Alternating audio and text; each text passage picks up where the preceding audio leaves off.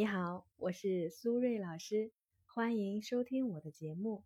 今天我们来聊一聊关于微信聊天中的一些礼仪和技巧。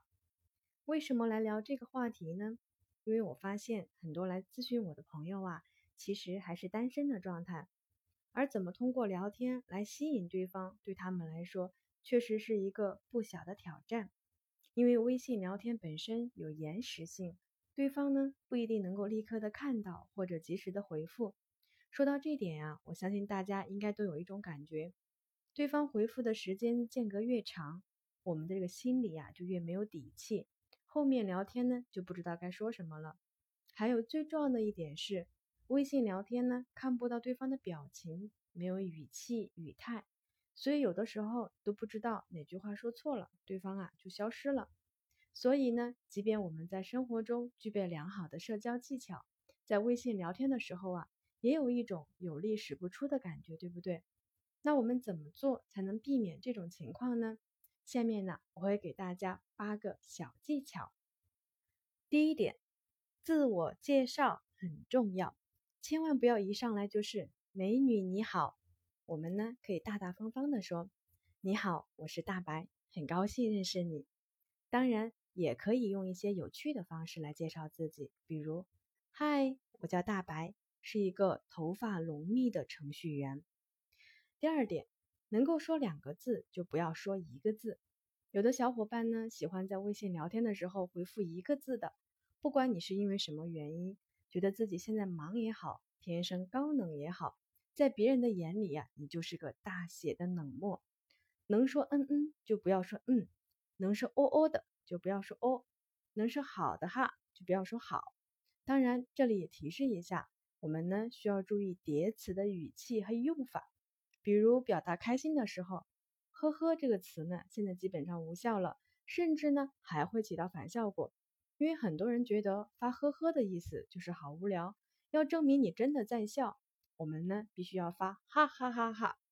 各位小可爱，现在你们懂了吗？第三点，不要问在吗？因为呀，不出意外，未来几十年啊，对方都是会在的呀。突然的问在吗？很多人呢就会有一种出了什么事情需要找他负责的恐惧感。第四点，读懂话外音，比如对方说“我先吃饭了”，“我准备去洗澡了”，一般呢是用来结束尴尬聊天的。正确的解释是“我要开始我的睡前仪式了”。我想安静的玩一会儿手机，请不要再打扰我了。所以呀，不要再追问对方吃完饭了吗？洗完澡了吗？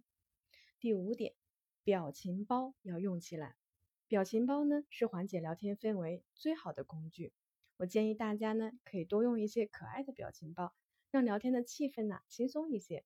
但同时啊，也不要过于的轻浮，尤其是刚认识不久啊，一定要避免那些太夸张啊、太油腻的沙雕表情。当然了，如果确实聊不下去了，发表情包也可以让聊天虽然尴尬，但是啊又不失礼貌的结束。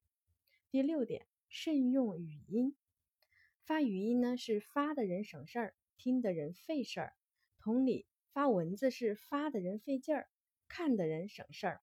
而大家都不熟悉的情况下，咱们呢就互相多理解一下，不要给对方添麻烦了。